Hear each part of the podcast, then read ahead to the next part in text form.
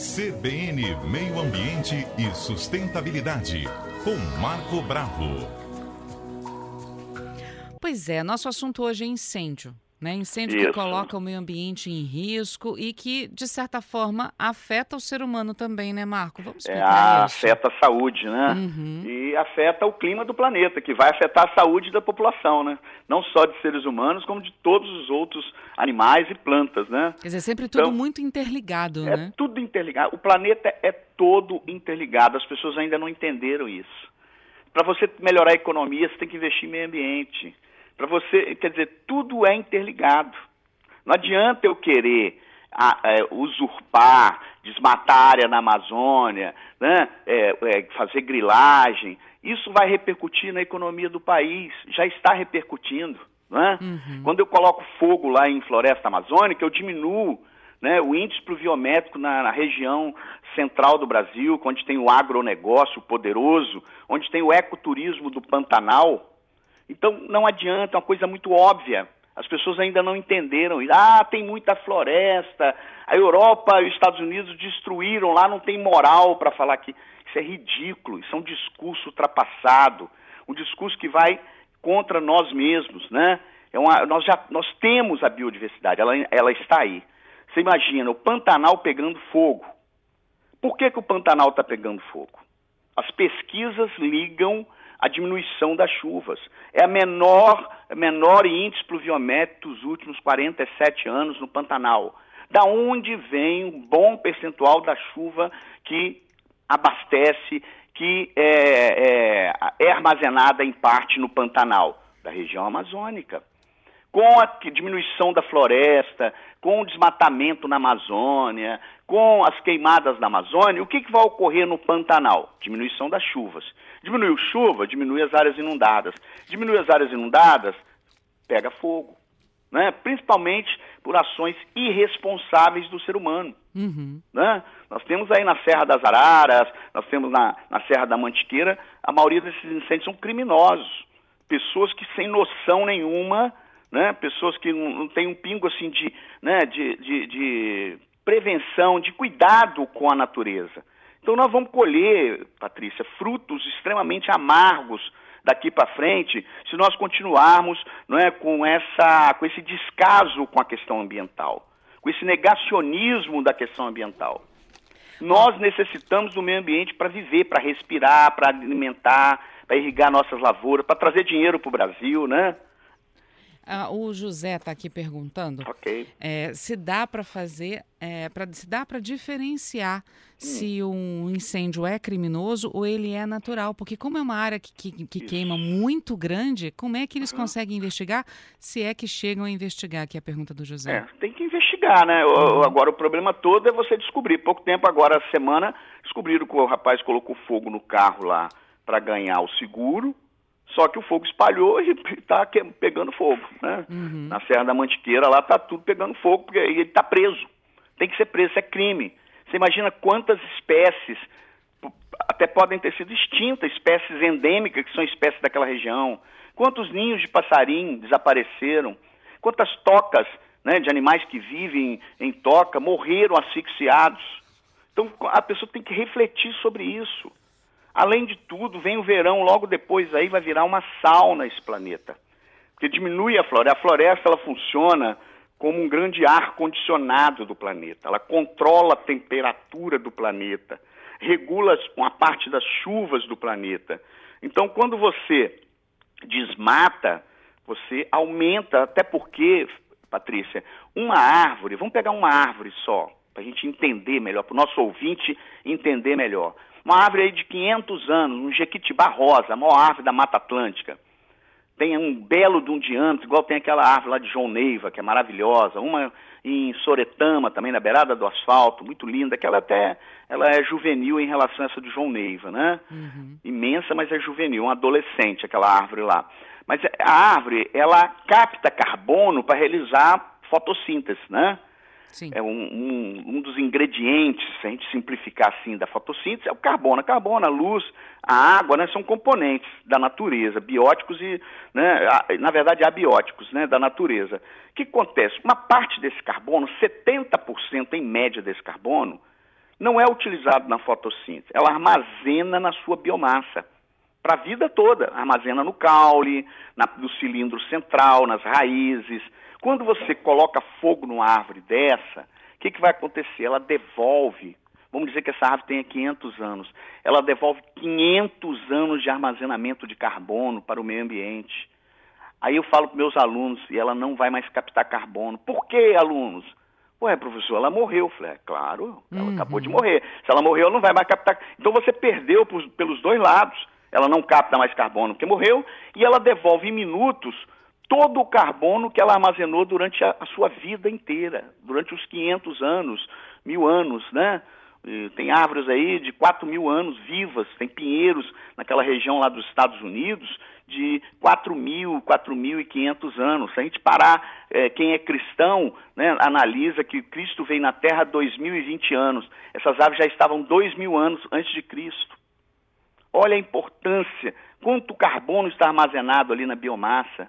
Então, a gente tem que refletir sobre isso, o governo ter mais responsabilidade em relação à floresta, porque nós vamos pagar, já estamos pagando. Uhum. Dinheiro está indo embora do Brasil, porque os investidores estrangeiros, eles querem que o país conserve a sua biodiversidade. Né? Os agricultores, o pessoal do agronegócio está maluco agora, porque estão sendo boicotados lá fora. Então, eles estão, né, de certa forma, exigindo do governo um controle maior sobre a Amazônia. Isso não tem que ser feito é, de forma improvisada. Você tem que ter um plano de gestão para o Pantanal, para a Amazônia, para a Mata Atlântica, uhum. né, duradouro. É, né, um, um plano que todo ano ele tem que ser revisto, um planejamento de meio ambiente contra incêndios, planejamento para ecoturismo. Você imagina, o Pantanal vive de quê? Vive do ecoturismo. Quantos turistas vão ao Pantanal fazer pesca esportiva, uhum. é, fazer turismo né, naquelas fazendas? Você já pensou se secar o Pantanal? Quem vai lá? Nem brinca.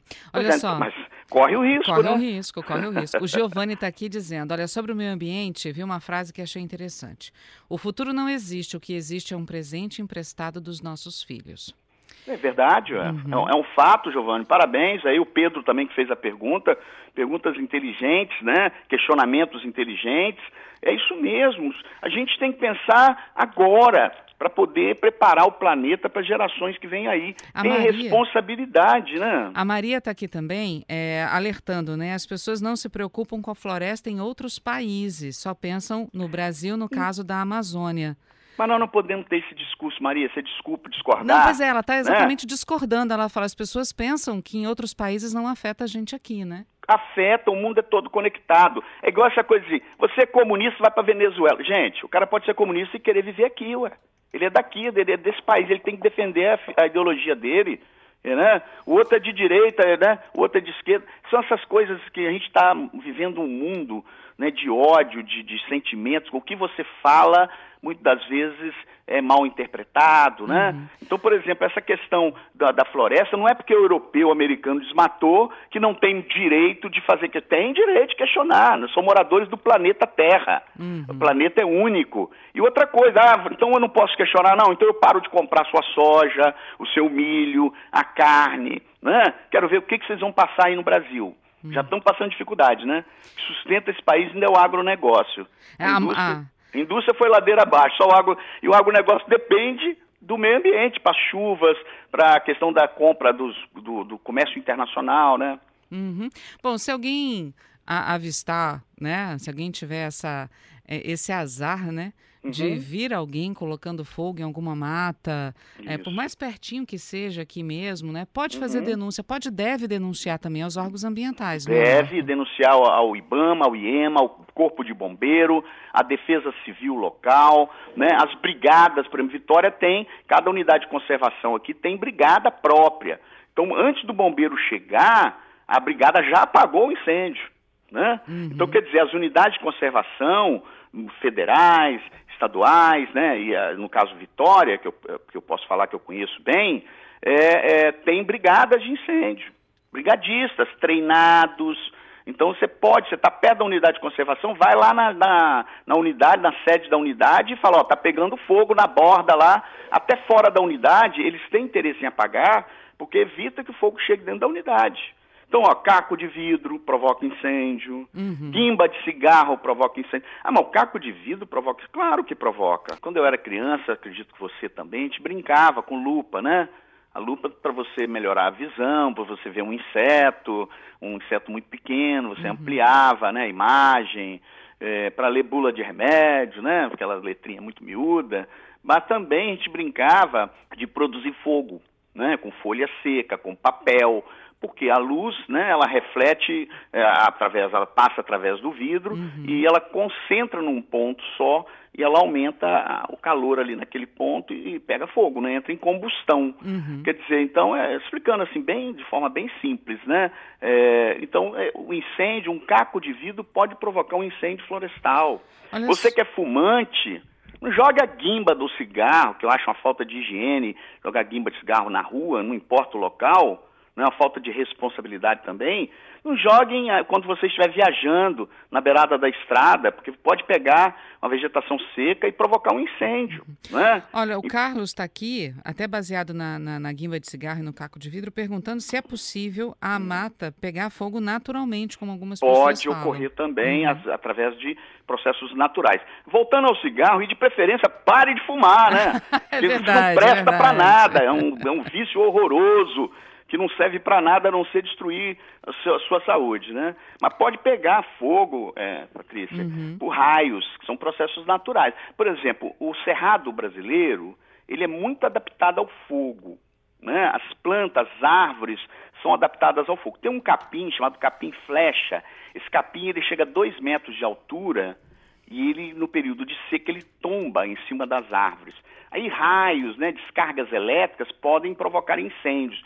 Porém, o cerrado está muito preparado para isso, a estrutura das árvores, né, a formação da, da casca da árvore de cortiça, que é um isolante térmico. Os animais são adaptados também ao fogo. Quer dizer, inclusive após as queimadas no, no, no cerrado, há um estímulo à liberação de um hormônio vegetal, que é o etileno, e as plantas, depois de 15 dias, florescem, quer dizer, é a renovação da vida, né?